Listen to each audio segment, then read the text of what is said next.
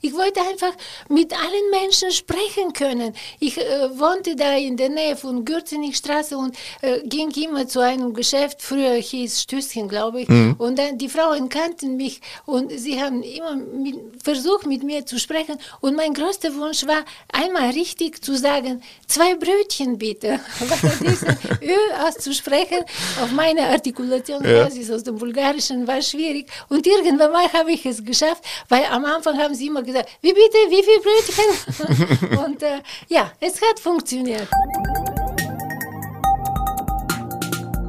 Economy mit K. Mit Lars French. Liebe Zuhörerinnen und Zuhörer, herzlich willkommen beim Kölner Stadtanzeiger. Herzlich willkommen bei Economy mit K.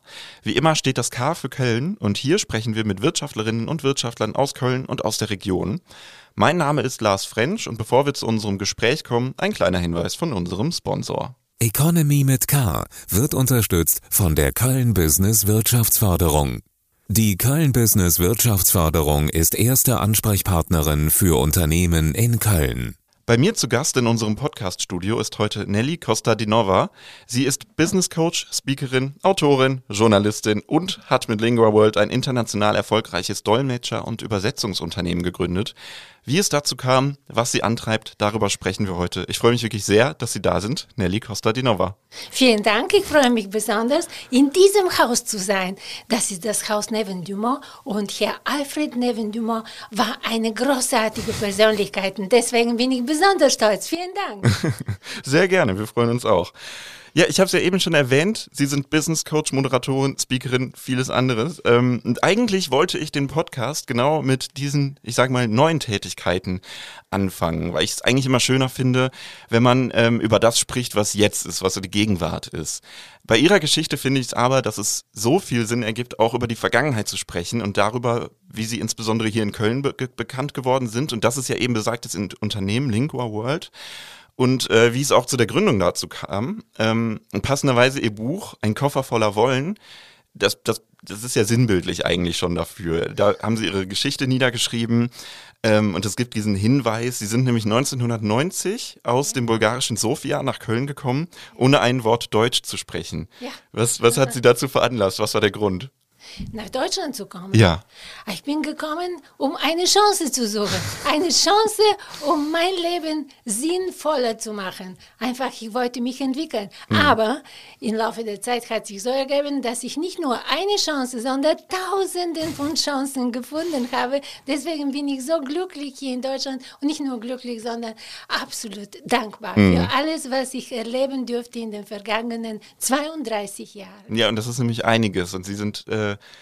damals, das war ja, Sie wollten ja erstmal journalistisch arbeiten, glaube ich, auch ja, in ja, Deutschland. Ja, ich war in Bulgarien Journalistin. Ich habe äh, da in meinem Buch geschrieben, dass ich mein gesamtes Gehalt als Journalistin umgetauscht habe und einen Schein bekommen habe. Und ich wusste nicht, wie viel ist dieser Schein wert. Dieser Schein war 50 Deutschmark und ich dachte, ich habe viel Geld, weil das, ich habe dafür einen ganzen Monat gearbeitet. Und als ich gekommen bin und nach zwei Tagen Fahr Fahrt mit dem Zug. Dann bin ich ausgestiegen am Kölner Bahnhof und dann bin ich, ich war hungrig und es roch so schön nach Brot. Hm. Und ich ging zu dem Stand, wo die Brötchen verkauft wurden. Und als ich die Preise gesehen habe von den belegten Brötchen, dann wurde mir klar, dass ich nicht so viel Geld habe. Und ich habe mich für ein trockenes Brötchen entschieden. direkt sparsam, lieber vorsichtig sein mit den 50 Mark dann. Ja. Ja. Ähm, und wie, wie war das dann im Grunde? Sie sind zur Deutschen Welle gegangen direkt oder wollten Sie? Ja, ich wollte zur Deutschen Welle, weil in meiner Tasche einen journalistischen Artikel lag. Das war mein gesamtes Kapital. Das war meine Hoffnung, dass ich einen Job bei der bulgarischen Redaktion bekommen werde. Ich bin dahin gefahren und dann in zwei Minuten hat sich alles erledigt. Die Person, die mich empfangen hat, hat mir ganz deutlich gesagt, dass für mich keine Stelle möglich wäre und ich ging zurück.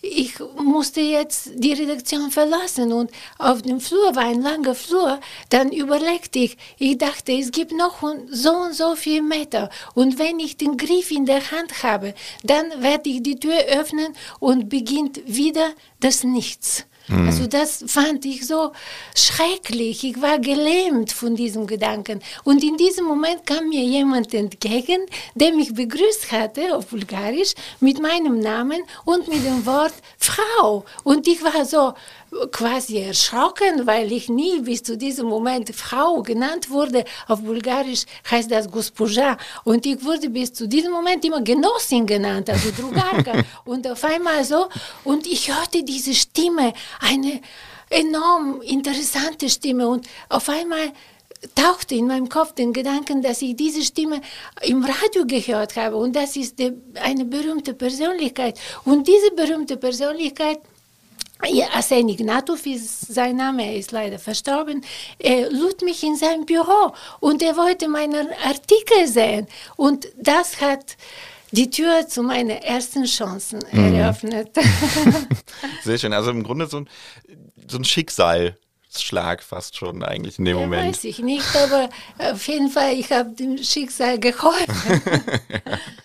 Und dann haben Sie ähm, wie ging es dann weiter? Wie haben Sie weiter journalistisch dann hier gearbeitet? Ich habe danach äh, aufgrund eines Telefonates das geführt wurde von Arsène Ignatov, als, wie Sie erwähnt haben, ich habe kein Deutsch verstanden. Mhm. und er hat gesprochen an seinem schwarzen Telefon, die Telefon von damals.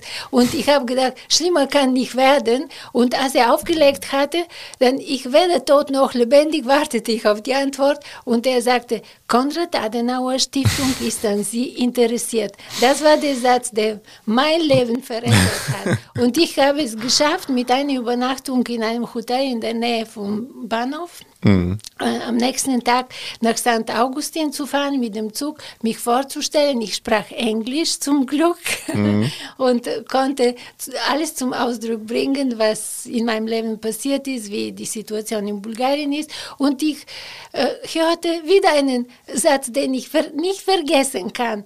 Gehen Sie nach Hause, wir schicken Ihnen ein Stipendium.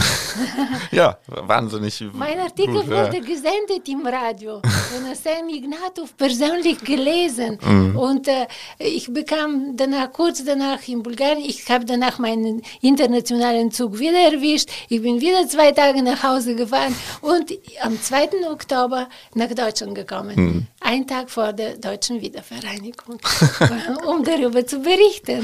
Sehr cool.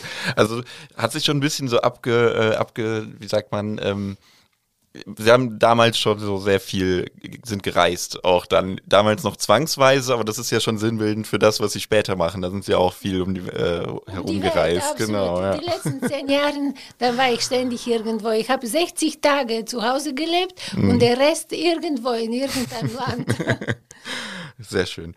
Ähm, Sie haben dann ähm, lange Zeit eben für bulgarische Medien äh, über Deutschland geschrieben. Das war meine Aufgabe ja. von der Stiftung. Die Stiftung sagte mir, als ich danach offiziell angekommen bin, beschreiben Sie Deutschland so, wie Sie Deutschland erleben und mit Ihren eigenen Augen sehen. Also alleine das war ohne Hinweise einfach so zu schreiben, war ziemlich neu für mich. Ich habe vorher Journalistin immer Anweisungen geschrieben mhm. Und äh, ja, ich habe angefangen, so viele Menschen habe ich interviewt. Ich habe damals Lothar Spät interviewt, bin ich nach Stuttgart gefahren, werde ich niemals vergessen, wie ich da in einem Hotel in der Nähe auch vom Bahnhof gelebt, äh, übernachtet habe, im Hotel Mai. Danach habe ich diese berühmte Persönlichkeit getroffen. Er wurde auch mein Vorbild. Also es gab so viele Begegnungen, die mhm. mich Stück für Stück irgendwie bereichert ja. haben. Ich habe sofort angefangen, Deutsch zu lernen, aber die ersten Interviews, wahrscheinlich ein halbes Jahr oder vielleicht ein ganzes Jahr, habe ich auf Englisch geführt. Mhm. Und ich äh, bin aber sehr mutig und ich habe mir erlaubt, ab und zu einen Satz auf äh, Deutsch zu sagen, wie ich damals bei Professor Ludwig im Ludwig-Museum es gemacht habe. Also es gab immer Möglichkeiten zu zeigen, ich lerne Deutsch doch. Mhm.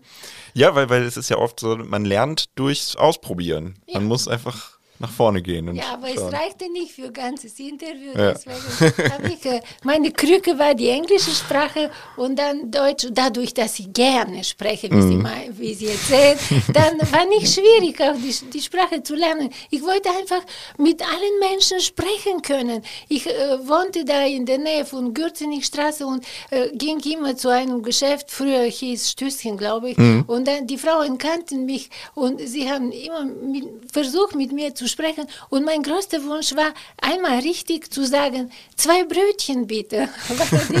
Ö auszusprechen auf meine Artikulation ja. aus dem Bulgarischen war schwierig. Und irgendwann mal habe ich es geschafft, weil am Anfang haben sie immer gesagt, wie bitte, wie viel Brötchen? und äh, ja, es hat funktioniert. Ja, sehr gut. Gab es denn ähm, also haben Sie immer gesagt, die Entscheidung war richtig damals oder gab es vielleicht auch Momente, wo Sie gesagt haben, vielleicht war das gar keine so gute Idee? Nach Deutschland zu kommen? Ja. Es war 160 Prozent. okay, sehr gut. Ähm, Sie haben aber die journalistische Karriere dann erstmal pausiert nach ein paar Jahren. Ja, es ging nicht anders. Wie kann ich hier in Deutschland, also das äh, Arbeiten als Journalistin, ich beherrschte nicht äh, so die Sprache. Mhm. Darüber hinaus kannte ich die Struktur des Landes das nicht. Und ähm, das Stipendium war terminiert auf ein Jahr und damit war alles zu Ende. Ich habe die Entscheidung getroffen, in Deutschland zu bleiben und dafür musste ich meinen Beruf ändern. Aber zum Glück habe ich ein Studium abgeschlossen vor dem Journalismus mhm. und das war slawische Philologie, Slavistik ja. und da habe ich meine Mutter angerufen und habe gesagt, schick mir Mama die, die, das Diplom und sie sagte, du hast kein Diplom, du hast es nicht abgeholt. Wie? Ja, du wolltest gar nicht in diesem Beruf arbeiten. Dann ist die Mama gegangen zu Uni, hat das Diplom abgeholt und dann hat es mir geschickt und so habe ich entdeckt eine Nische in mhm. Deutschland. Mhm. Also ich musste das Diplom übersetzen lassen und habe zwei Monate gewartet, weil irgendein Übersetzer aus Hannover sollte das machen und ich habe ja, schnell kapiert. Hier gibt es eine Marktlücke und die Leute brauchen Übersetzungen, mhm. also kamen mehr und mehr Bulgaren und orientierte ich mich um. Ja. Ist eigentlich, eigentlich heutzutage kaum vorstellbar, dass es niemanden gab, der das hier einfach mal so schnell zack übersetzen kann. Ja, es ist eine seltene Sprache gewesen ja. damals. Ja, Aber, gut, klar, zu dem Zeitraum. Ja, ja damals. Aber äh, ich weiß, als ich äh, Professor Ludwig interviewt habe, wie er mich gefragt hatte, und Sie, junge Frau, wie sehen Ihre Zukunftspläne aus? Und dieser Satz, sehen Sie, es gibt Sätze, die man nicht vergessen hat. Dieser Satz hat auch mein, Le mein Leben verändert, weil ich äh, auf dem Weg war, was Neues zu machen, aber ich konnte nicht den journalistischen Beruf aufgeben. Ich habe wirklich als Kind noch mit sieben Jahren mir gewünscht, Journalistin zu sein. Mhm. Und ich war so eine Journalistin verliebt, also mit einer großen Passion habe ich alles gemacht. Mhm. Und als er mich gefragt hatte, dann das, diese Frage hat ja eine Frage, die ich mir selber gestellt habe, ausgelöst und dann habe ich äh, den Weg mir gemacht zum Neumarkt, wo ich wusste, dass ein Automaten steht, äh, wo man eine Visitenkarten drücken kann für fünf Mark damals. Und ich stand an diesem Automaten und habe geschrieben, mein Name, Nelly Kustadinova, und darunter die Sprachen, die ich spreche. Und mit diesen Visitenkarten, so selbst gemacht, habe ich eine, einen neuen Beruf gestartet als Dolmetscherin und Übersetzerin. Sätze. Und dann sind Sie mit diesen Karten, ähm, ich sag mal, haben Sie dann Kaltakquise gemacht, sind auf Kundensuche gegangen oder? Also ich war sehr schüchtern in ja. diesem Sinne. Wir kannten im Bulgarischen diese Vertriebsfähigkeiten ja. hatten wir nicht, aber äh, trotzdem äh, wie ist das geworden? Ich habe äh, an der Uni Mensa eine Anzeige gesehen und da stand äh, irgendwie im Sinne, wir suchen äh, Studenten aus, dem, aus Osteuropa äh, als Übersetzer für kleine Texte und ich habe mir getraut, weil das nicht so anspruchsvoll war und bin ich danach zum äh, im Auftrag eines Büros sogar, nicht selbstständig, mhm. zum Amt für ausländische Flüchtlinge gegangen und da habe ich angefangen, kleine Interviews zu übersetzen. Das war nicht schwierig auf meine Sprachen, Bulgarisch, Russisch und Serbo-Kroatisch hatte ich studiert damals. Und äh, ja, das war wieder ein Moment, als die, also die Polizei hat angerufen und gesagt, äh, dass jemand kommen soll zum Polizeipräsidium, das war im Nebengebäude, um äh, zu übersetzen, weil da eine Bulgarin ist und keiner versteht, was sie sagt.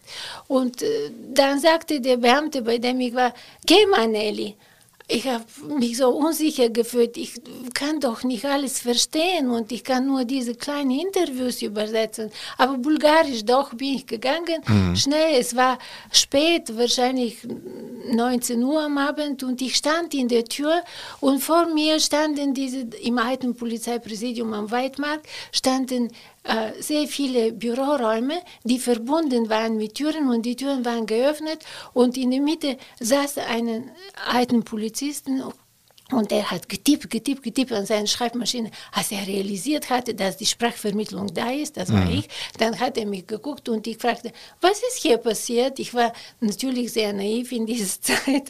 Und er sagte, ja, die Gefangene soll kommen. Und Gefangene, ich habe gedacht, ich verstehe das Wort nicht, Gefangene, mhm. eine Frau ist gefangen, oh mein Gott. Und dann kam ein Mädchen und er sagte, sie ist im Puff gewesen. Was? Wie bitte? Puff, ich verstand weniger als Bahnhof. Mhm.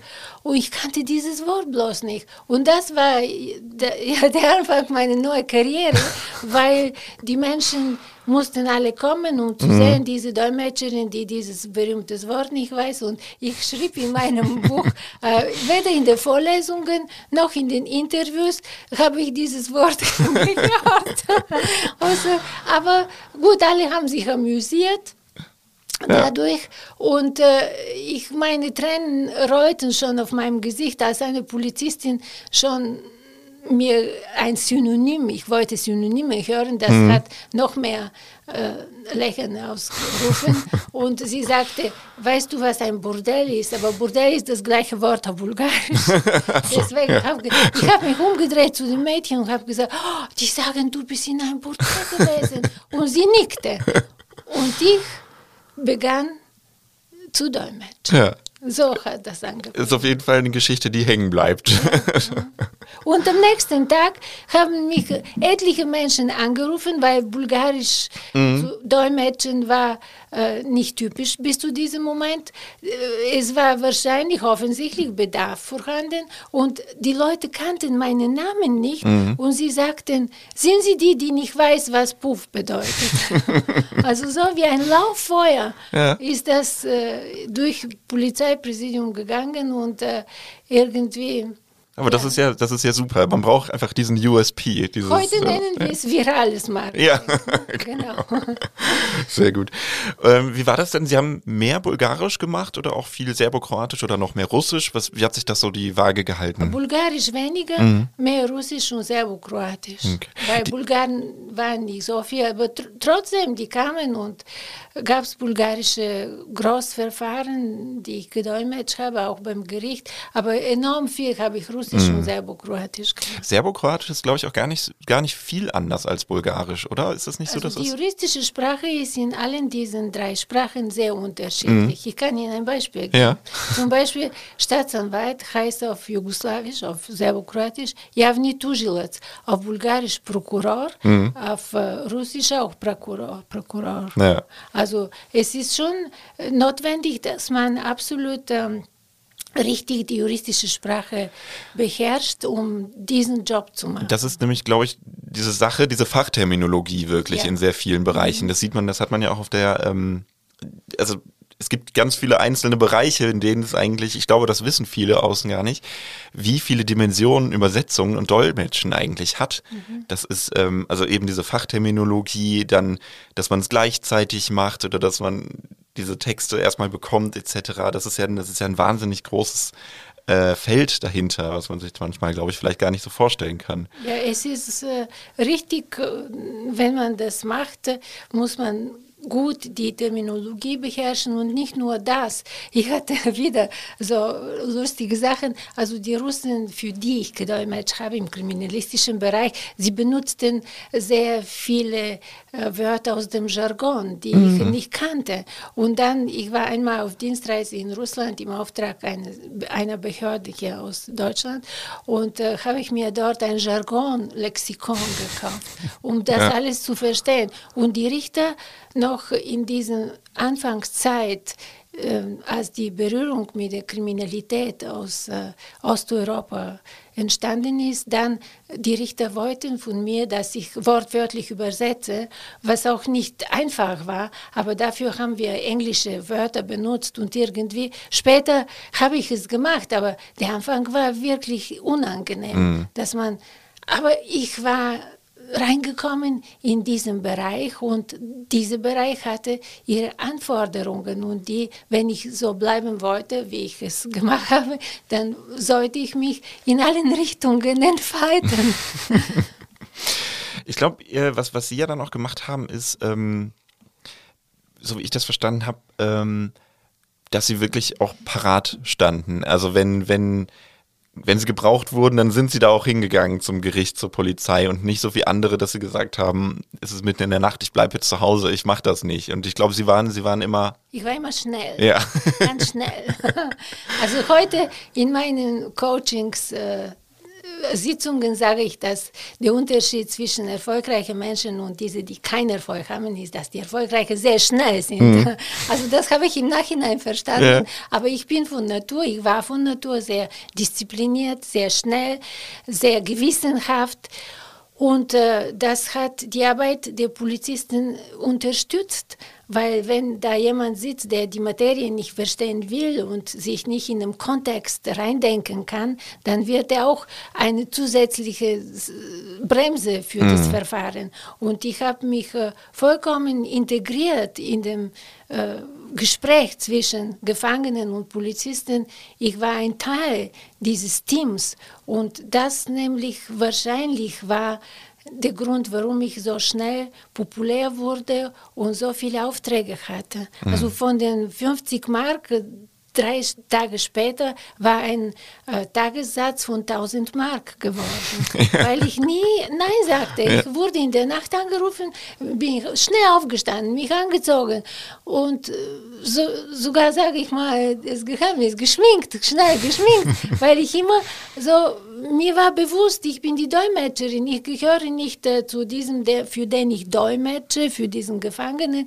Ich habe meinen Status und den halte ich jetzt und äh, schnell bin ich gefahren zum Polizeipräsidium oder zu irgendeiner Dienststelle, die mich brauchte. Und äh, das hat, äh, wissen Sie, in dem Moment, in dem man reinkommt und sieht Leute, die sich überhaupt nicht verständigen können und der Polizist kocht, weil er etwas sagen will, aber der andere äh, zeigt, er versteht nicht. Und das ist eine Atmosphäre, die, eine geladene mhm. Atmosphäre. Mhm. Und sobald diese Dolmetscherin kommt und vermittelt, äh, Kompetenz, vermittelt Leichtigkeit in der Kommunikation. Das alles ist nur eine weitere psychologische Hilfe für mhm.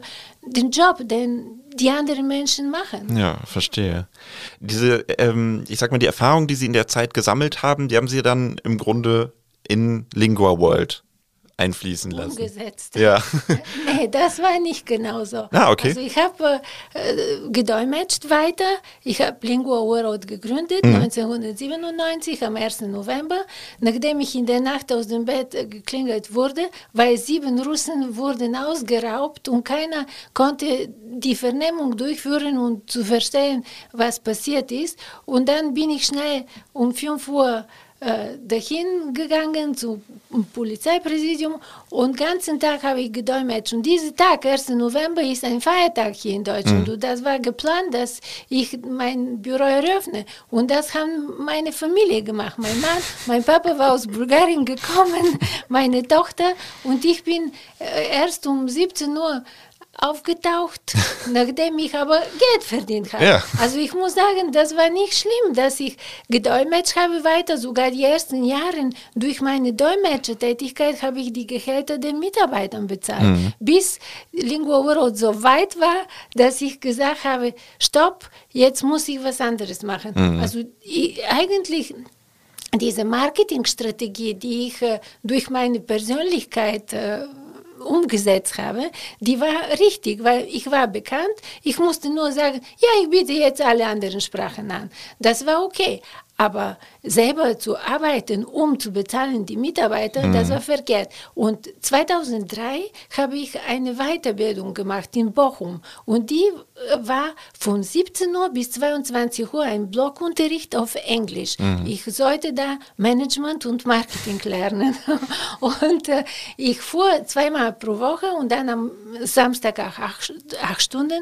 Also Sie können sich vorstellen, ich habe angefangen zu dolmetschen beim Gericht. Danach äh, war ich normalerweise in den ersten Stunden des Nachmittags im Gefängnis und dann fuhr ich schnell nach Bochum, diesen Blockunterricht wahrzunehmen, fünf Stunden, danach zurück noch 100 Kilometer und in der Nacht hat jemand angerufen, Nelly, komm, hat die Straftat genannt, ich bin schnell gegangen, danach zurückgekommen, ein bisschen geschlafen, das war e enorm. ne? Ja, 40-Stunden-Woche ist was Nee, anderes. Das war, das war schön, Ja. aber ich habe äh, befürchtet, dass durch die englische Sprache ich ähm, nicht mehr so so perfekt sein kann in den anderen Sprachen. Also nur manchmal wurde ich bestellt in einem Verfahren, wo Russen und Jugoslawen sich gegenseitig geschlagen haben und das Gericht hat gespart und hat mich nur bestellt, weil ich die zwei Sprachen habe. Und äh, einer sitzt äh, auf der Anklagebank, der andere sitzt äh, da, wo die Zeugen sind, Zeugenstand. Und äh, dann musste ich die Sprache wechseln von äh, in, im Gehen. Und dann kam die englische Sprache sehr intensiv in meinen Kopf. Und ich habe gespürt, es ist irgendwie zu viel. Und dann habe ich die Entscheidung getroffen, aufzuhören zu dolmetschen. Und das Geld fehlte mir am Anfang. Aber ich habe mich konzentriert auf das, was mein richtiger Beruf jetzt ist, auf mein Unternehmertum. Ja. Und äh, danach habe ich äh, es nicht bereut. Im Gegenteil, ich habe angefangen zu wachsen. Wenn ich nicht aufgehört hätte mit dem Dolmetschen, hätte ich gar nicht die Firma so weit entwickelt. Ja, weil, weil weit kann man ja definitiv sagen, weil, Ja. weil ich habe, ähm, mein letzter Stand war 14 Übersetzungsbüros in Deutschland, fünf im Rest der Welt, circa 10.000 Muttersprachler weltweit. Ähm, Ja, es war schön geworden. ist schon, schon beachtenswert. Also, 2010 bin ich, ich habe zuerst mit Niederlande angefangen, noch 2004, aber 2010 war die Weltmeisterschaft in Südafrika und ich bin danach mit einer Business-Delegation aus IHK, IHK Düsseldorf nach Südafrika geflogen und da habe ich einen Markt gesehen. Ja. Mein wirtschaftlicher Bauch hat den Markt gesehen und ich habe gesagt, ich komme zurück, genauso wie damals mit Deutschland. Ich komme zurück und eröffne hier eine Firma. Aber ich habe mich zwei Jahre vorbereitet für diesen Schritt. Das war Koffer wollen, reichte nicht mehr. Ich musste 250.000 Euro überweisen zuerst auf das Konto, weil das war die Grundlage für ein Businessvisum. Ach, und ich, okay. hab- ich musste Kredit hier aufnehmen, ich musste aufbauen meinen Vertrieb von hier, bevor ich anfange. Und die Firma habe ich eigentlich aus Deutschland durch einen Anwalt der deutschen Unternehmen vertritt in Johannesburg, habe ich gegründet und weiter Kontakte geknüpft, weiter ausgebaut. Und erst danach habe ich den Koffer genommen. Bei Südafrika, wenn Sie sagen, da, da, da ist ja ein Markt, eben weil es da so viele Sprachen gibt, oder, oder was, was hat Sie so da, daran gereizt, dahin zu gehen? Es war zuerst die Idee, eine Werkstatt auszubauen, damit die deutsch-englische Übersetzungen in einem Land übersetzt werden, wo die Sprache original Englisch ist, aber die Preise viel niedriger sind. Und das war der Ausgangspunkt. Ich habe zuerst sehr viele deutschsprachige Menschen aufgesammelt, sogar habe ich sie festangestellt, um festzustellen, dass die englische Sprache, die sie übersetzen, hier nicht verkaufbar ist. Weil die war nicht die englische Sprache. Aus Gre Great Britain, die wir brauchen für die deutsche ja. Wirtschaft.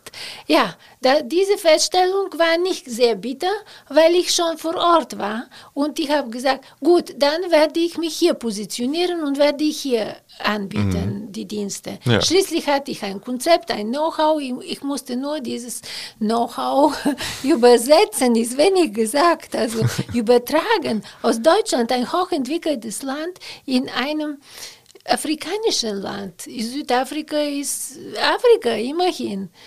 Und äh, da hat, hat, ja, mein Buch beinhaltet auch Momente aus meiner Entwicklung und der Entwicklung von Lingua World in Südafrika, die auch sehr spannend waren. Mhm. Sie haben ja auch, äh, glaube ich, viel Coaching wahrgenommen in dieser Zeit bei Lingua World. Ich wurde äh, selber sehr viel gecoacht, ja. ja. sechs Jahre lang, weil ich äh, als wilde Bulgarin, sagen wir mal temperamentvolle ja. Bulgarin, musste eine deutsche Führungskraft werden. Und das war nicht einfach so, zack, gemacht. Es musste eingeleitet werden. Diese Energie, diese mhm. enorme Energie war wie ein Fluss in mir. Und äh, ich wollte nur eins, ich wollte richtig führen. Mhm. Und dann habe ich einen Coach gefunden und habe gesagt, bitte helfen Sie mir. Ich möchte richtig führen. Ich habe ein großes Herz und harte Hände für Arbeit, aber irgendwie kann ich mich nicht sortieren und äh, weiß nicht, wie das geht. Und dann habe ich angefangen, ein richtiges Coaching, was mich ganz schön entwickelt hat. Und nach sechs Jahren hatte mein Coach auf Wieder gesagt, auf Wiedersehen, Nelly. Habe ich gesagt, wieso auf Wiedersehen? ja, Sie können das jetzt alleine machen. Und äh, diese Krücke wollte er mir nicht weitergeben, aber die Gespräche mit ihm und alle Situationen aus dem Arbeitsalltag waren so, so dynamisch, mhm. dass ich auf jeden Fall einen kompetenten Ansprechpartner brauchte, um mich wirklich in die richtige Richtung zu entwickeln und nicht bloß, mein Ziel war nicht, Geld zu verdienen. Mhm. Mein Ziel war ein heiliges Ziel. Ich wollte ein Unternehmen haben, was den Menschen hilft, sich zu verständigen, einwandfrei sich zu verständigen. Wenn die Unterlagen, die äh, schriftliche Übersetzungen zu einem Geschäftspartner gehen, sie sollten perfekt sein. Mhm. Die Marketingtexte mussten in dem anderen Land so wirken wie zum Beispiel der Originaltext hier in Deutschland. Es war mir alles so wichtig, also mit der, durch die journalistische äh, Arbeit davor wusste ich, was für eine gigantische Rolle die Sprache spielt. Und ich habe alles getan, um mein, diesen mein Traum zu erreichen. ja, das haben, ich denke, das, das ist Ihnen wahrscheinlich offenbar gelungen, so wie es klingt bei Ihnen. Ähm, und trotzdem haben Sie jetzt vor fast einem Jahr ja. äh, im April 2021 das Unternehmen verkauft. Ja, Warum? Genau. In dieser Zeit habe ich eine Ausbildung als Business Coach gemacht. Also zwei Wochen später nach dem Verkauf war pur Zufall, wurde ich zertifiziert als Business mhm. Coach. Aber ich habe schon beschlossen, dass ich äh, aussteige nach 24 Jahren, also sehen Sie mal, fast ein viertes ja. Jahrhundert. Ne? Und äh, warum? Weil ich die Tendenzen in der Wirtschaft immer erkannt habe. Ne? Mein Buchhalter, der immer mir sagte, sein Beruf war mir zu sagen, Sie haben nicht genug Geld. Als ich ihn eingestellt habe, habe ich gesagt, Sie müssen mich bremsen, weil ich viele Ideen habe mhm. und kann sehr viel Geld ausgeben. Aber er, er war, äh, hat seinen Job gemacht, hat mich gewarnt immer, aber er hat immer gesagt, sie ist zwei Schritten voraus. Mhm. Und äh, obwohl er Buchhalter war, hat er auch diese unternehmerische Energie gesehen und die war manchmal unstoppable, diese Energie. Ich brauchte Menschen, die mir sagen, Moment, das kann nicht alles auf einmal gehen. Aber so haben wir ja in dem, diese wirtschaftliche Intuition, die ich habe, hat mir einen neuen Blick verschafft und ich wusste, wohin die Reise geht. Ich weiß, dass dieser Beruf, der Übersetzerberuf, wird äh, geprägt von Technologien. Mhm. Als auch in meiner Zeit, in den letzten Jahren, haben wir durch Programme übersetzt und danach durch Muttersprachler den Text verbessert. Aber eines Tages werden gar keine Muttersprachler notwendig. Wahrscheinlich. Mhm. Immerhin werden die menschliche Kraft wird äh, irgendwo etabliert sein, aber äh, ich brauchte neue Synergieeffekte, ja. ich brauchte eine neue Dimension für mein Baby, äh, wo es wachsen kann. Ja, und ich habe zum Glück Menschen getroffen, die sich verliebt haben in Lingua Uerot. Und ich konnte denen mit ruhigem Gewissen meine Firma abgeben, weil das war, ich habe immer gesagt, es kommt einer und er wird äh, sagen, wow, ich liebe das, was diese Frau geschafft hatte. Ja. Und genau so. Und jetzt sind sogar äh, in diesem Monat, vor ein paar Tagen, ist die Firma sogar ausgezogen aus den Ach. alten Räumen. Und das, sie haben mir äh, das geschrieben noch im August und ich habe das begrüßt. Habe gesagt, natürlich, dieses Gebäude hat mir geholfen. Ich war hier vor 25 Jahren, aber jetzt für die Neuzeit brauch, braucht man andere Räume, mhm. die andere Technologien aufnehmen können. Und äh, also schon alles in Ordnung. Ich bin jetzt äh, seit einem Jahr nicht mehr mit meiner Firma beschäftigt und das tut mir weder leid noch äh, irgendwas ja. bereue ich, weil mein Blick auf die Zukunft ist das, was mich äh, leitet ja. im Leben. Weil das wäre jetzt nämlich genau die Frage, die ich Ihnen gestellt hätte. Bereuen Sie es oder weinen Sie dem Unternehmen manchmal hinterher? Und die, ist es, ist es denn vielleicht so, finden Sie es komisch, dann trotzdem manchmal zu sehen, was jetzt passiert da? Dass Sie da gar keine Handhabe mehr haben? Nee, nee. Okay. Ich sehe, dass alles in sicheren Händen ist. Ich bin im Kontakt mit ein paar Mitarbeiterinnen privat und das reicht schon. Die sind auch meine Fans und lesen meine Newsletter, gucken meine Videos und das reicht schon. Also mhm. irgendwann mal ist Schluss und um die Tür für die Zukunft zu öffnen, muss man etwas aufgeben. Und ja. ich habe jetzt einen neuen Beruf. Ich bin jetzt wieder glücklich. Ja, perfekt. Fragengewitter. Wir kommen zum Fragengewitter. Ich gebe Ihnen einfach zwei Begriffe vor und Sie sagen mir bitte einfach möglichst spontan, welcher davon Ihnen mehr zusagt. Okay. Bier oder Wein? Wein. Wein, sehr überzeugt. Gibt es bestimmten Wein, den Sie gerne mögen? Aus Ligurien in Italien. Ja. Okay, Fleisch oder vegan? Vegan. Vegan, auch sehr überzeugt, gerade gesagt. Ja. Okay. Stadion oder Oper? Mm, beides. Beides. Ja. Haben Sie, haben Sie so ein bin sportlich, ich bin verliebt im Fußball ja. und in Musik auch. Optimal. Fahrrad oder SUV? Ähm, ja, beides, weil ich äh, jetzt nach Italien mit mhm. SUV fahre, 1000 Kilometer, aber dort habe ich ein Fahrrad. Naja, ah okay. Und dann, ich, ich, stelle mir das vor, in Italien einfach einen guten Wein ja, dann trinken. Genau. Okay. Android oder iPhone? iPhone. iPhone. Freizeit oder Überstunden? Freizeit. Freizeit, weil ja. eben sie, es klang ja nach äh, sehr viel Arbeit, was sie sonst. Aber das, was ich tue, ist keine Arbeit. Das alles ah. ist mein Hobby. Okay. Was machen Sie denn sonst äh, so als, als Hobby? Ah, ich mache sehr viel Sport. Mhm. Seit 25 Jahren trainiere ich absolut toll und immer mit Personal Trainer. Sogar als ich sehr viel gereist bin, bevor ich in einem Hotel angekommen war, habe ich gebucht einen Personal Trainer. Mhm. Und diese Menschen, die äh, Training vermitteln, waren meine erste Ansprechpartner in einem Land. Also am nächsten Morgen, nachdem ich so irgendwie ein paar Stunden nur geschlafen habe, latschte ich zu einem Fitnessraum und da traf ich entweder eine Frau, eine bombige Frau, Sportlerin oder ein junger Mann und ging's los. Und nach einer Stunde hatte ich kein Jetlag mehr. Also alles war in Ordnung und mit den Leuten habe ich mich unterhalten ja. über das Land, das und jenes, ein paar Kontakte geknüpft sogar, erfahren, wo man gut essen kann, wo man was trinken kann und überhaupt Sport ist mein Passion auch. Und Sport ist auch vielleicht äh, der Geheimtipp gegen Jetlag dann eben. Ja, ja, absolut. Das hat, ich habe 25 Jahre so diszipliniert trainiert hier und sofort nach London, sogar in anderen Ländern, wo ich mich länger aufgehalten habe, wie zum Beispiel Südafrika und Ruanda, hatte ich äh, eine Karte, die ich nicht beendet habe, als ich nach Deutschland kam. Dann mhm. habe ich weiter trainiert. Überhaupt, äh, es ist äh, wunderschön, wenn man Sport im Leben richtig integrieren kann. Und wenn die Leute sagen, ich habe keine Zeit, ich kann das nicht verstehen, weil ich so beschäftigt war, habe ich Zeit für alles gehabt. Mhm. Ich weiß, als äh, vom Büro von Frau Reker angefragt wurde, äh, ob ich Wirtschaftsbotschafterin werden Ach, kann, ja, cool. dann habe ich gesagt, ja, natürlich. Und die Frau am Telefon sagte, haben Sie denn Zeit dafür? Ich habe Zeit, habe ich überzeugend gesagt und sie hat gelacht. Aber Zeit findet man immer. Also wenn mm. jemand sagt, ich bin busy und habe keine Zeit, also das ist für mich, busy is the new stupid. man okay. kann immer, immer Zeit finden für alles, was man mag. Okay. Man muss strukturiert sein. Ja. Also einfach, einfach planen und dann geht alles. Ja. Okay. Ähm, mobiles Arbeiten oder lieber zurück im Büro?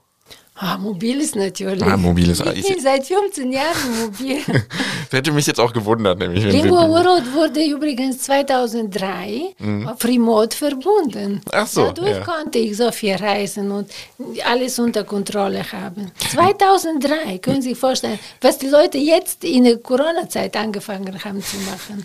Das ist ja, das ist ja auch wieder so ein bisschen bezeichnend für, für die deutsche Trägheit, dass, äh, dass einfach so wenig Digitales gemacht wurde und dass es einzelne Unternehmen gibt, die das schon so früh etabliert haben und äh, ich sag mal, alle ganz viele Unternehmen jetzt plötzlich so zurückgeworfen wurden. Diese 14 ne? Standorte in Deutschland, ja. die waren vernetzt ja. und alles war easy. Eine Buchhaltung, alles wurde gebucht, die Rechnungen gingen zu der Buchhaltung, alles war ah. transparent und ich konnte wirklich aus jedem Land des, der Welt alles sehen. Perfekt, sehr gut. Ähm, autoritär oder agil? Agil, bitte. Autoritären Zeiten sind vorbei. Okay. Äh, Kölscher Klüngel oder Ausschreibung? Oh, Kirsche Klüngel war eine schöne Sache, eine gute Sache. Das, ich war auch äh, sehr gerne in Karnevalveranstaltungen mhm. und alles. Ausschreibungen hat meine Firma damals fast alle zu 99 Prozent gewonnen, weil ich ließ nicht zu, dass etwas nicht so richtig gemacht wird. Und also beide mhm. Sachen haben ihre, ihr Charme. Klunge haben einen besonderen Charme. Okay. Sparen oder prassen? Ach, ich spare nie. Ja. Ich äh, investiere. Ja, investieren, ist aber auch ein schönes Wort dann im Grunde. woran, woran haben Sie denn zuletzt investiert? Äh, ich investiere ständig. Mhm. Jetzt äh, zuletzt, äh, weiß ich nicht, jetzt in meinem neuen Business. Gerade bereite ich mich vor, ab nächste Woche mit äh, bezahlter Werbung anzufangen mhm. in Facebook und Instagram, weil ab Mai werde ich in Italien Coaching am Meer, Coaching over mhm. the sea anbieten. Und das muss jetzt populär gemacht werden. Okay. Also das ist eine echte Investition. Ja, Sie, ich wollte gerade sagen, Sie sind Unternehmerin und das zeigen Sie jetzt auch beim Prassen, beim Investieren. Ja, ja. Aktie oder ETF? Ja, Aktien kann man nicht vermeiden. Das ist eine okay. Notwendigkeit. Okay. Risiko oder Sicherheit? Risiko natürlich. Ja. Ich bin so risikogeprägt. Muss sein, vielleicht auch wenn man so ein bisschen so das Gründertum in sich hat, dann äh, kann man nicht mehr auf Sicherheit fahren vielleicht. Nee. Okay. Kommen wir jetzt vielleicht zu einem ähm, etwas ernsteren Thema, denn äh, durch den von Russlands Präsidenten Wladimir Putin angeführten Angriffskrieg auf die Ukraine sind gerade sehr viele Menschen gezwungen, aus ihrem Heimatland zu fliehen. Ähm, viele sind nach Polen geflogen, aber auch in andere angrenzende Länder fliehen Ukrainerinnen und Ukrainer, aber eben auch nach Deutschland und auch in Köln sind jetzt einige Menschen angekommen als eine Person, die damals kein Deutsch sprach, als sie herkam, wenn natürlich auch unter anderen Umständen, sie sind ja freiwillig nach Deutschland gekommen, ähm, was raten Sie vielleicht Menschen, die jetzt hier erstmal, sobald sie eine Unterkunft gefunden haben, sobald sie sicher sind, ähm, was raten Sie denen, was, was sie tun sollten, worauf sie achten müssen? Ich muss sagen, ich fühle mit, ich leide mit, mhm. mein Herz ist auch zerrissen und ich werde mich äh, beteiligen hier in verschiedenen Aktionen.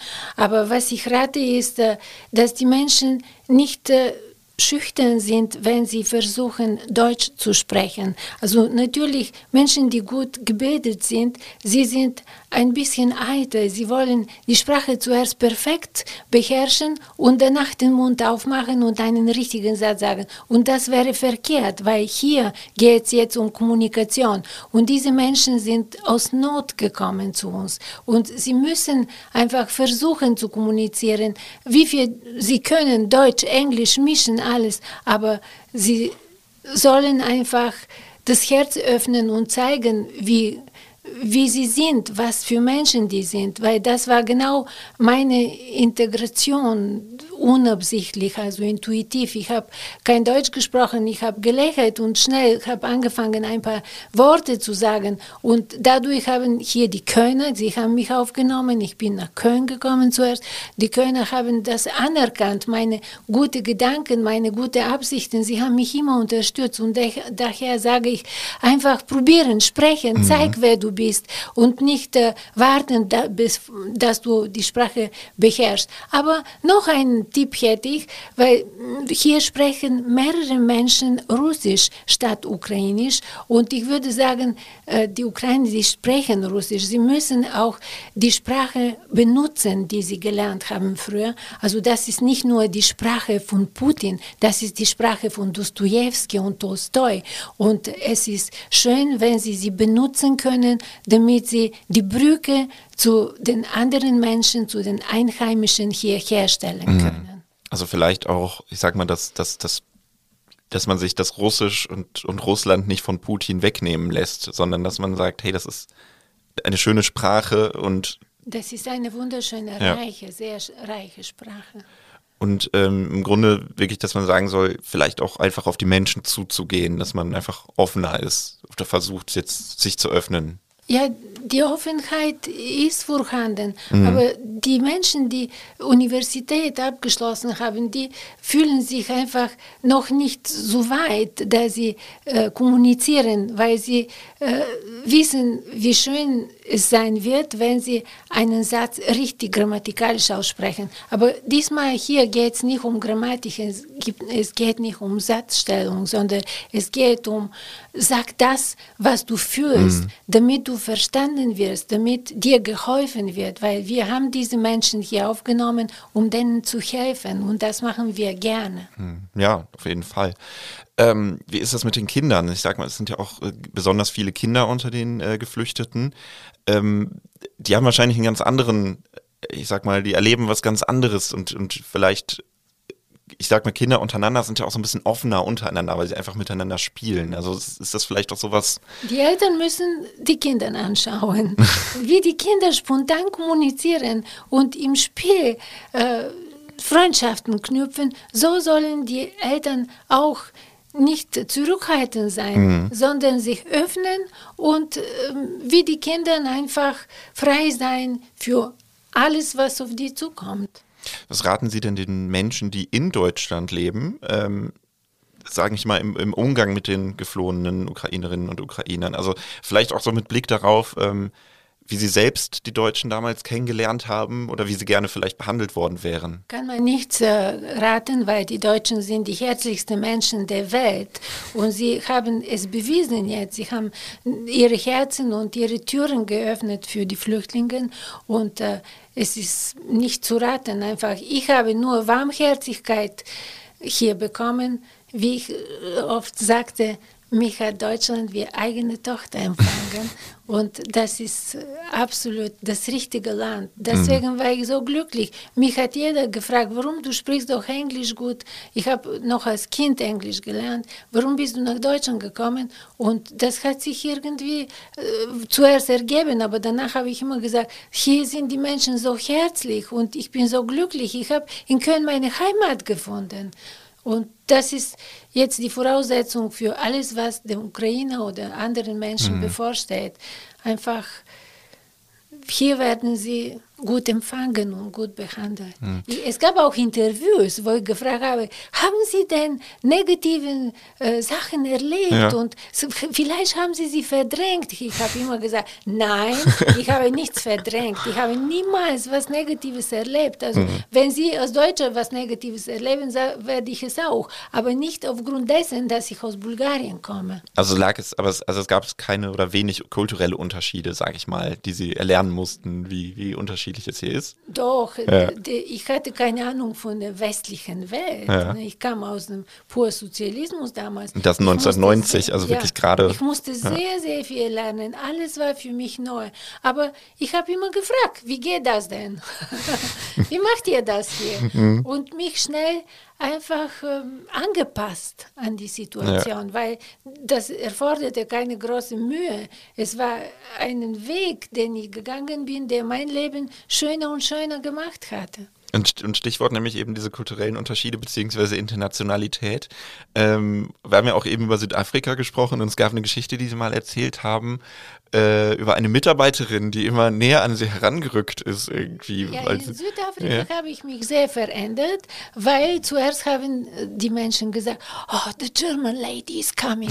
Ich war dort German lady, aber ich habe äh, schnell verstanden, dass hier andere Gesetze herrschen und äh, zum Beispiel diese Mitarbeiterin, das war meine allererste Mitarbeiterin, wir saßen da, ich habe sehr schön Büroräume eingerichtet und sie kam immer und hat mich berührt und ich ging weiter weiter, weil ich so eine physische Berührung nicht erwartet mhm. habe. Und sie äh, hat mich angeschaut und sagte nur, I like you, Nelly. und äh, danach später, die Mitarbeiter haben mich Mom genannt. Ich habe gesagt, ich, I'm not your mom, I have my own children. Aber sie haben gesagt, no, you're my mom. Und hm. diese familiäre Atmosphäre, das hat mich, sage ich mal, zu zu mir selbst zurückgebracht, weil ich habe in Deutschland äh, ein ein Verhalten ausgearbeitet gehabt als Geschäftsführerin, die eine große Verantwortung trägt. Ich war immer angespannt irgendwie. Und dort habe ich die Gelassenheit kennengelernt, die nicht schädlich war. Im Gegenteil, die Menschen haben so viel für mich gearbeitet, weil ich deren Mom war. Mhm. und, und, einmal sogar äh, in einem Nebenzimmer. Ähm, hat, habe ich Musik gehört und war ein schwieriger Moment, weil äh, für eine internationale Konferenz wurden neun chinesische Dolmetscher gesucht. Wie findet man in Johannesburg neun simultan Chinesen? und äh, ja, und dann, ich wusste gar nicht, wir haben ein oder zwei gefunden. Nicht, dann bin ich äh, zu meinen Nachbarn gegangen, das war eine Marketingagentur, und die tanzten da mit dem Chef zusammen, früh morgens. Ich, hab, ich stand so in der Tür Tür, so bedrückt wie ich mhm. war durch diese Tatsache. Und der Chef sagte, What's your problem, Nelly? Ja, und ich habe erzählt von den neuen Chinesen und etwa zwei Stunden später haben wir von denen noch weiteren chinesischen Dolmetscher bekommen. Und als ich gefragt habe, sagte er, ach, kein Problem, meine 20 Mitarbeiter haben in Facebook, jeder hat gepostet für dich in Facebook. Ich hätte selber auf diese Idee kommen ja. sollen, aber ich hätte mir nicht getraut, ja. von den Mitarbeitern zu, zu verlangen, dass sie in ihren privaten Accounts posten. Ja. Ne? Und das wäre No-Go für Deutschland, ne? dass sie sagen, bitte posten Sie mhm. in Ihren privaten Account. Ja, einfach eine ganz aber, andere Herangehensweise. Ja, und danach, was wissen Sie, was ich gemacht habe? Ich habe meine Mitarbeiter mitgenommen, damals waren sieben am Anfang, und wir sind gegangen zum Nebenzimmer und haben gefeiert zusammen und wir haben auch getanzt.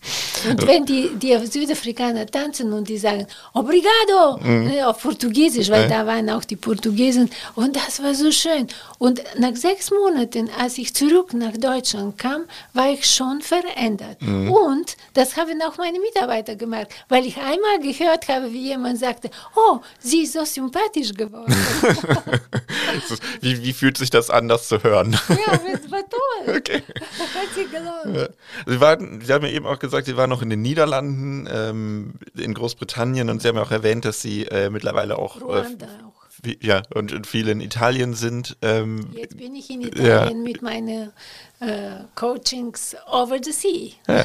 Ist, das, ist es denn da, gibt es da so, so kulturelle Sachen, wo man sich noch auch noch so merkt, irgendwie, das ist was anderes, da muss ich mich noch anpassen? Oder? Aber man muss das nicht äh, theoretisch ja. machen und nicht gezwungenermaßen, sondern einfach sich einleben. Da, die Menschen mögen, zu denen man gegangen ja. ist. Weil ich bin nach Italien gegangen, weil mir das gefällt.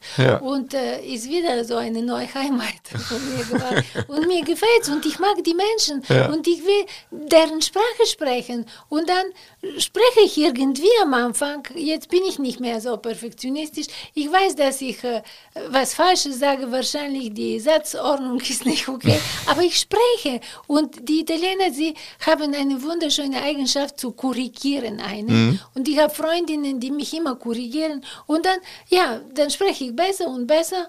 Und äh, kulturelle Kulturelle Anpassung ist das, was du in deinem Herzen fühlst. Du musst nicht denken, jetzt mache ich das oder nicht. Ich, kann, ich habe mit einer, für YouTube habe ich mit einer Freundin gekocht, Spaghetti, weil mhm. ich, so ein Jahr war ich schon in Italien und wusste nicht, wie man richtig italienisch Spaghetti kocht. Und dann haben wir ein YouTube-Video gemacht, Spaghetti mit Pesto, Pasta per tutti.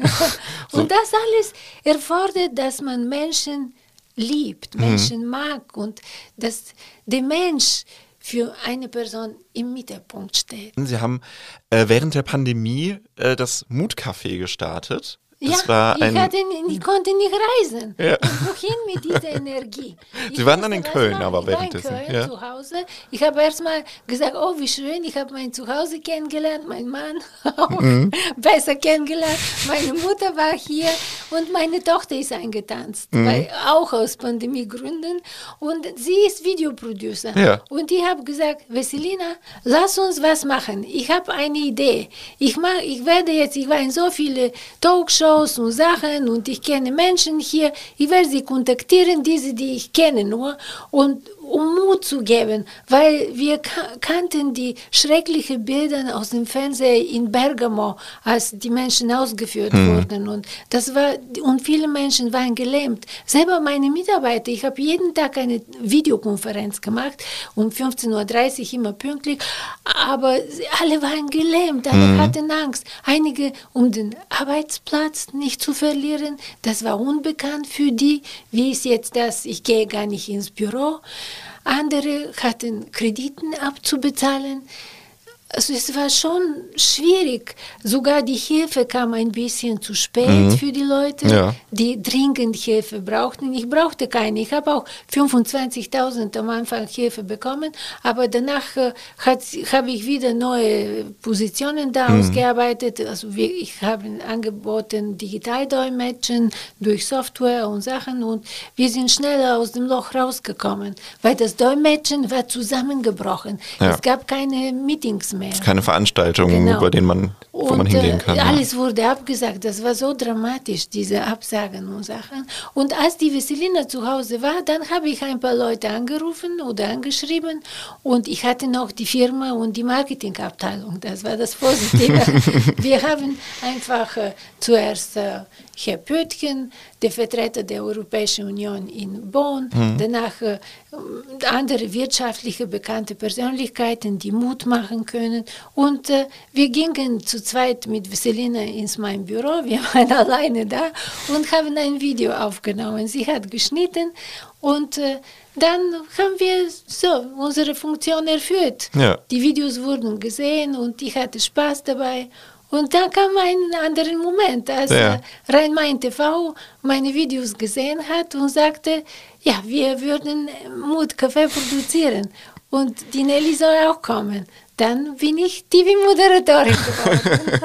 also ein bisschen die, äh, die journalistische Arbeit von früher wieder fortgesetzt oh, eigentlich. Das war so ein Spaß, weil ja. jetzt äh, ist, äh, also ein ganzes Jahr haben wir Mutkaffee gemacht und äh, noch im August habe ich gesagt, ah, Mutkaffee ist schön, aber jetzt sind die Menschen schon mutiger geworden. wir müssen was anderes machen, was interessanter ist und habe angeboten, dass wir ändern und erfolgreiche Menschen mhm. Ähm, interviewen und danach haben wir die Sendung genannt Gesichter des Erfolges. Ja. Und das bedeutet für mich, äh, wir jetzt der Sender findet meine Interviewpartner und äh, das bedeutet, dass ich mich gut vorbereite und den roten Faden finde und das in eine Unterhaltungsform präsentiere. also ich bin jetzt nicht nur Journalistin, ja. sondern ich muss äh, die zehn Minuten, die mir zur Verfügung stehen, einfach äh, schön äh, zu sehen und schön zu erleben machen. Und das ist ein unglaublicher ja. Spaß. Und sogar im Mai wahrscheinlich werde ich eine Neusendung ah, ja. bekommen mit 30 Minuten Sendezeit über die Medizin der Zukunft. Da muss ich aber viel mehr nachlesen. Das ist, das ist definitiv ein sehr komplizierter Bereich. Aber ähm, wie ist es denn, weil, weil Sie sagen jetzt, Sie haben diese 10-Minuten-Formate gemacht und ich finde es immer wahnsinnig schwierig, äh, so ich sag mal, es geht ja um Erfolgsgeschichten und die auf zehn Minuten zu kürzen, sage ich mal. Wir sprechen ja jetzt hier relativ lang, das ist kein Problem, aber auf zehn Minuten so eine Erfolgsgeschichte abzuhandeln, ist das nicht eine Herausforderung? Ja. Sehr, sehr schwierig, weil man muss genau diesem Mensch, diese Erfolgsgesicht, was wir zeigen wollen, in richtigen Licht zeigen, nicht irgendeine Kleinigkeit, was ihn zeigt, sondern seinen wirklich einen roten Faden über sein Leben ziehen. Mhm. Und das ist schön, ich finde es nicht so große Herausforderung, weil ich lese, lese, lese sehr viel und danach setze ich mich am Computer und schreibe auf mhm. einmal alles, zwei Seiten, drei Seiten, nicht mehr und das steht schon. Also es, ist, es war natürlich der Anfang schwieriger, jetzt äh, geht es viel leichter, ich muss nicht mehr so viel üben sogar. Am Anfang hatte ich äh, auch äh, Lampenfieber mhm.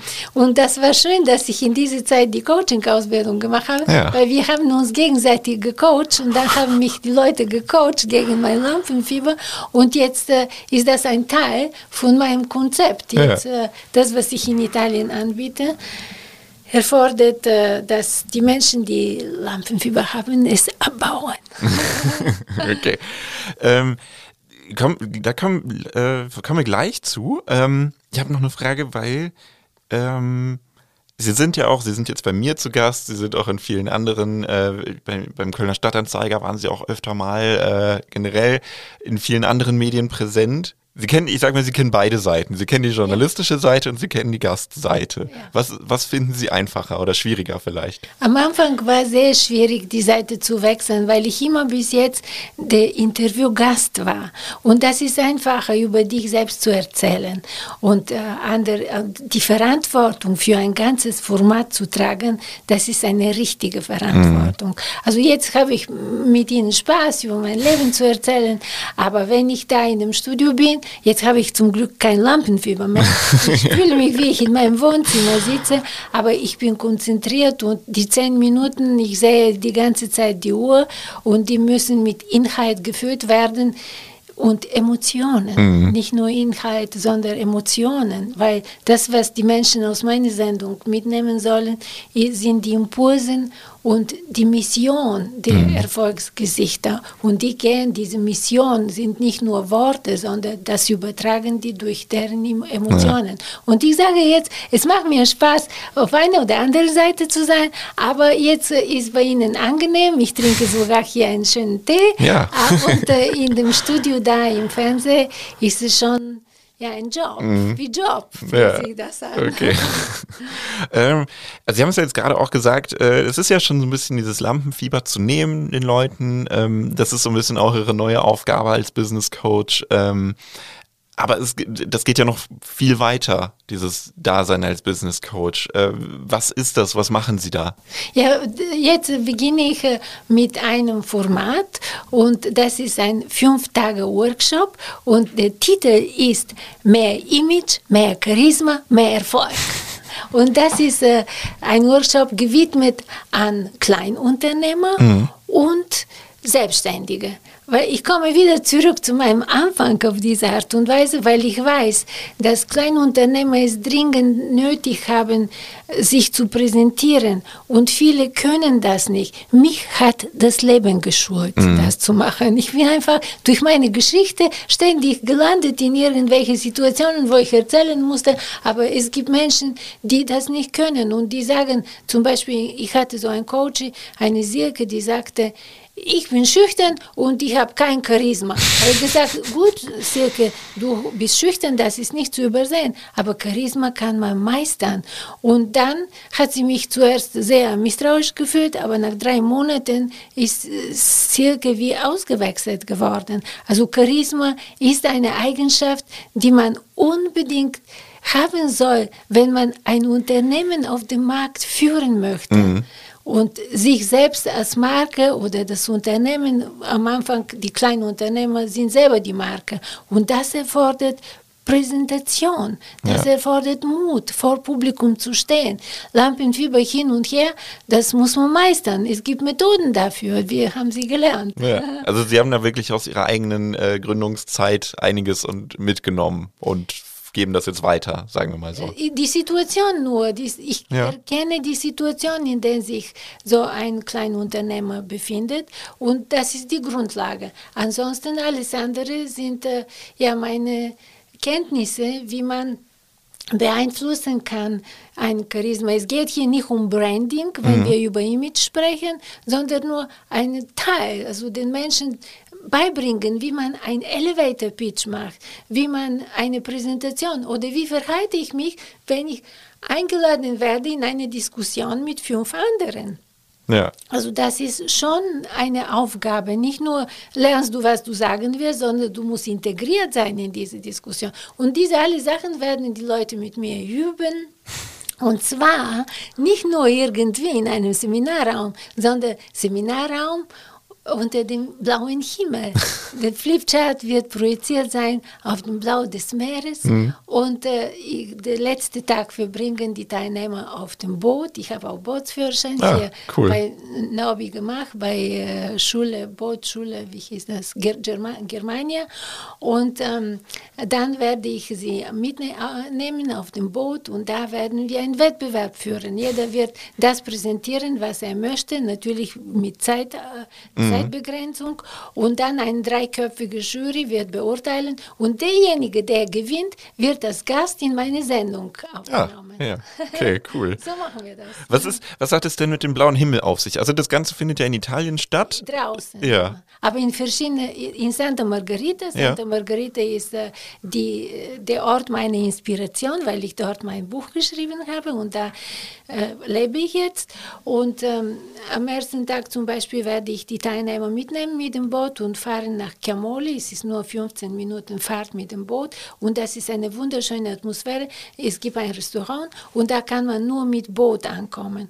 Und danach am nächsten Tag sind die ein, auf der Terrasse eines Hotels mit über dem Meer. Danach am dritten Tag äh, in einer Burg in der Stille des Burgs, also verschiedene, äh, äh, verschiedene Orte, mhm. die äh, die Emotionen beeinflussen werden. Und dazu werden auch zu mir kommen ein paar andere Speaker und äh, Coaches, die äh, noch ein bisschen mich unterstützen werden und vermitteln werden, zum Beispiel ähm, das innere Klima. Also mhm. es, ich habe einen Freund, der auch äh, Trainer ist zum Abbauen der Blockaden, die die Menschen haben, weil das mit dem Lampenfieber ist eine ernsthafte Sache. Ja, ich kenne das sehr gut. Aber ich bin gespannt und ich freue mich total, ja. weil natürlich, äh, Sie haben mich am Telefon gefragt, warum bin ich jetzt nicht in Jet Set äh, mhm. getaucht. Äh, ich bin wie Carmen Geist zum Beispiel, hätte ich, sie hat so ein Lied. Ja, kenne ich. Ja, aber es ist nicht mein Ding einfach. Ja. Ich hätte natürlich, hätte, hätte, aber es ist nicht. Ich habe enorm viele Kenntnisse, ich habe äh, gelernt Coaching, Business Coaching und äh, ich möchte einfach weitergeben, mhm. das, was ich kann. Ja, Sie und sind weiterhin ich, die Unternehmerin. Ja, aber es ist nicht jetzt das Geld, was mich bewegt. Natürlich muss man Geld bekommen mhm. dafür, aber nicht das. Die, das Schöne ist, die Zeiten, in denen ich immer Umsatz machen musste, Gehälter bezahlen musste, diese Zeiten sind vorbei. Ich kann jetzt gelassener sein und einfach Freude empfinden dafür, dass ich meine Kenntnisse weitergeben kann und Menschen mhm. erfolgreicher mhm. machen. Das ist so ein wunderschönes Gefühl. Sie machen ja aber auch nicht nur ähm, diese, äh, dieses Seminar, sondern auch, äh, wie, wie, wie, nennt man das im Grunde? Seminar klingt Workshop, ja dann wieder so. Workshop. Ja, Workshop. Ähm, Sie machen aber auch andere äh, Veranstaltungen. Ähm, ich glaube, es, es gab ja auch was in Kooperation mit einer Geschäftspartnerin zum Beispiel. Ja, aber das ist jetzt vorbei, weil Ja. diese Kooperation war nicht äh, auf, äh, mit meinen Themen so richtig verbunden. Mhm. Das war eher auf mystische Ebene und äh, esoterische Ebene und solche Sachen. Und ich bin ein Pragmatiker, Mhm. ein Mensch, der mit beiden Füßen am Boden steht. und äh, deswegen werde ich, ich habe teilgenommen, Mhm. natürlich unterstützt. Ich habe zehn Speaker mitgebracht, die genauso wie ich sind. Aber da ist, äh, die Themen bereichern sich nicht, sondern schließen sich aus. Ah, Deswegen okay. Gehe ich nur meinen Weg direkt nach Italien und. Äh, Aber das ist ja auch schön, dass man äh, trotzdem so dazulernt und weiterlernt. Ähm, das passt besser, das passt weniger gut und vielleicht ja auch sich bestätigt fühlt in dem, was man selber macht. Ich habe äh, gedacht, ich könnte ein bisschen mich verändern, aber ich habe gesehen, nein, ich bin die, die ich bin. Ich bin die Unternehmerin, die weiß, wie man Image schärft und Charisma entwickelt. Und äh, das ist, was ich kann. Ich muss jetzt nicht äh, Sachen machen, die nicht äh, in meinem Metier sind. Okay, also nur Dinge, von denen Sie überzeugt sind. Ja. Okay. Sie haben ja auch einen äh, YouTube-Kanal voller Ja. Coaching-Tipps. Das finde ich auch sehr interessant. Ähm, ich habe mich dann gefragt, ist es nicht im Grunde fast das Gleiche wie das, was Sie äh, auf, in, auf den Workshops präsentieren oder sind das unterschiedliche Themen? Nee, die, die YouTube-Videos sind nur eine Inspiration, da sind nur Impulse zu verschiedenen Themen. Und äh, die Workshops, die acht Stunden am Tag stattfinden, sie sind geprägt von äh, Coachingsmethoden und äh, Kenntnisse, die vermittelt werden im Sinne der Entwicklung der Menschen. Und ein YouTube-Video macht nur den Geschmack, äh, Ja, zeigt okay. den Geschmack und, äh, und es ist ein Impuls eigentlich nur. Ja. Aber das mache ich auch gerne. Heute hatte ich vor, noch ein Video aufzunehmen. Ah, okay, verstehe. Ich habe ich hab, äh, ein paar mir dieser Videos angeschaut, was ich, äh, weil wir gerade darüber gesprochen haben, sehr schön fand, war wirklich dieser blaue Himmel von Italien. Also, also sie geben diese Tipps und das ist, diese Atmosphäre, die kommt schon gut rüber. Das finde ich sehr cool.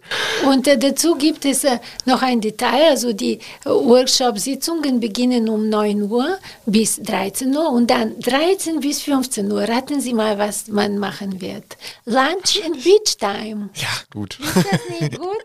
Ich habe es gehofft, dass sie das sagen. Und danach 14 bis 19 Uhr geht weiter. Okay, also einfach mal, man soll es schon auch genießen. Es ist schon Italien. Ja. Mhm. Was ist denn sonst Italien Deutsche Vita? Ne? Sie haben, Sie haben zwar eben gesagt, Sie sind nicht so, nicht so jet-settig unterwegs, aber wie oft sind Sie jetzt so in Italien und wie oft noch in Deutschland? In Oder wie oft in? Bulgarien vielleicht Ah, auch? Bulgarien, ja, fliege ich auch oft, Mhm. weil meine alten Eltern zum Glück noch leben. Sie sind 87 Jahre alt. Ich bin für jede Impfung dahin gegangen. Ich habe äh, da eine kleine Wohnung gekauft, damit ich mich um die kümmern Mhm. kann. Früher kamen sie immer zu mir, aber jetzt können sie nicht mehr zu mir kommen.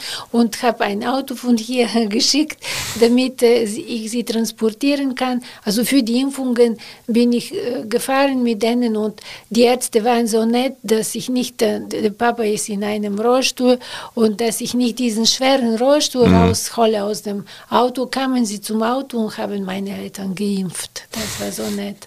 Und äh, Bulgarien besuche ich als äh, Pflicht als Tochter. Und äh, nach Italien, in Italien leben wir jetzt mit meinem Mann, aber ich komme einmal pro Monat nach Deutschland wegen meiner Sendung. Ja, Es wird okay. eine Aufze äh, findet statt eine Aufzeichnung immer am Ende des Monats und im Mai werde ich ab Mai öfters kommen mit der neuen Sendung. Okay. Können Sie dazu schon was verraten? Äh, Die neue Sendung wird äh, Menschen aus dem Medizinbereich interviewen, zwei Ärzte, die kontroverse Meinungen zu einem Thema haben und einen Patient. Wir alle sind Patienten. Und ähm, wichtig ist äh, für die Patienten, für uns zu wissen, wie wird sich diese Medizin entwickeln, wie weit wird die Digitalisierung uns helfen, wenn wir in fünf Jahren hier einen Chip in der Hand haben und alle Daten sind da gespeichert. Die Menschen haben Angst vor der Digitalisierung der Medizin, aber die ersten g- gute Ergebnisse sind vorhanden. In meiner ersten Sendung habe ich die Medizinerin des Jahres, Frau Dr. Dill, interviewt und da habe ich gesehen, also das Land Nordrhein-Westfalen hat, glaube ich, 12 Millionen oder 14 Millionen gewidmet an die Entwicklung der Digitalisierung und das findet statt in der Uni, an der Uniklinik äh, Essen Klinikum Essen und äh, sie hat schon präsentiert die Ergebnisse und äh, die Zukunftspläne im Bereich der Digitalisierung. Und dafür brauchen wir mehr Transparenz, mehr mhm. Informationen, um die Angst der Menschen wegzunehmen. Okay, verstehe. Ich habe eine Frage zum Abschluss noch. Gibt es so einen bestimmten Geheimtipp, den Sie Gründerinnen und Gründern, aber auch erfahrenen Unternehmerinnen und Unternehmern so ans Herz legen würden, um einfach gut in dem zu sein, was sie sind? Also so als aus ihrer Erfahrung heraus. Aber damit sie gründen oder nachdem sie gegründet haben? Sowohl als auch.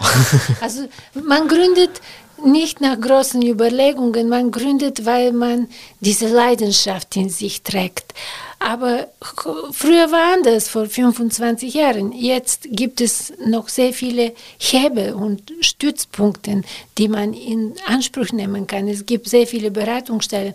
Mein Rat wäre, die Leidenschaft zu behalten und trotzdem den kühlen Verstand zu entwickeln, weil am Anfang sind wir enorm leidenschaftlich. Wir lieben unsere Ideen und wollen sie so schnell wie möglich umsetzen.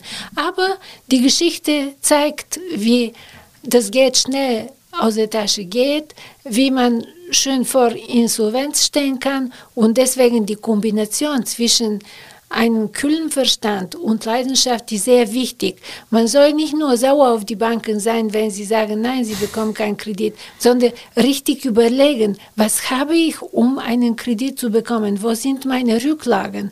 Also nur Euphorie und Hurra und vorangehen, das ist äh, okay, aber das ist nicht genug. Mhm. Man muss sehr, sehr viel an das Geld denken, wenn man eine eine Verantwortung trägt über andere Menschen und andere Familien. Also als bei mir die Mitarbeiter angefangen haben, haben die waren gerade nach der Uni und äh, Jetzt haben die Familien, haben Kinder und meine Verantwortung damals habe ich gar nicht erkannt, mhm. wir waren alle jung und wild und wollten alles schaffen. Aber später habe ich verstanden, ich bin hier nicht nur für die Mama zuständig, sondern für ihr Kind. Ja. Und alles das war in der Corona-Zeit noch präsenter geworden, weil die Mamas standen da am Bildschirm und die Kinder kamen ins Bild ab und zu. Und dann die letzte Weihnachtsfeier, die ich erlebt habe, dann waren fünf Mütter mit Kindern auf dem Schoß vor mir da auf dem Bildschirm und das war der rührendste Moment mm. ever. Und ja, die, die Gründer und die Gründerinnen sollen auf jeden Fall gründen, weil eigener Chef zu sein, das ist das Tollste in der Welt. Und auch diese Verantwortung ja.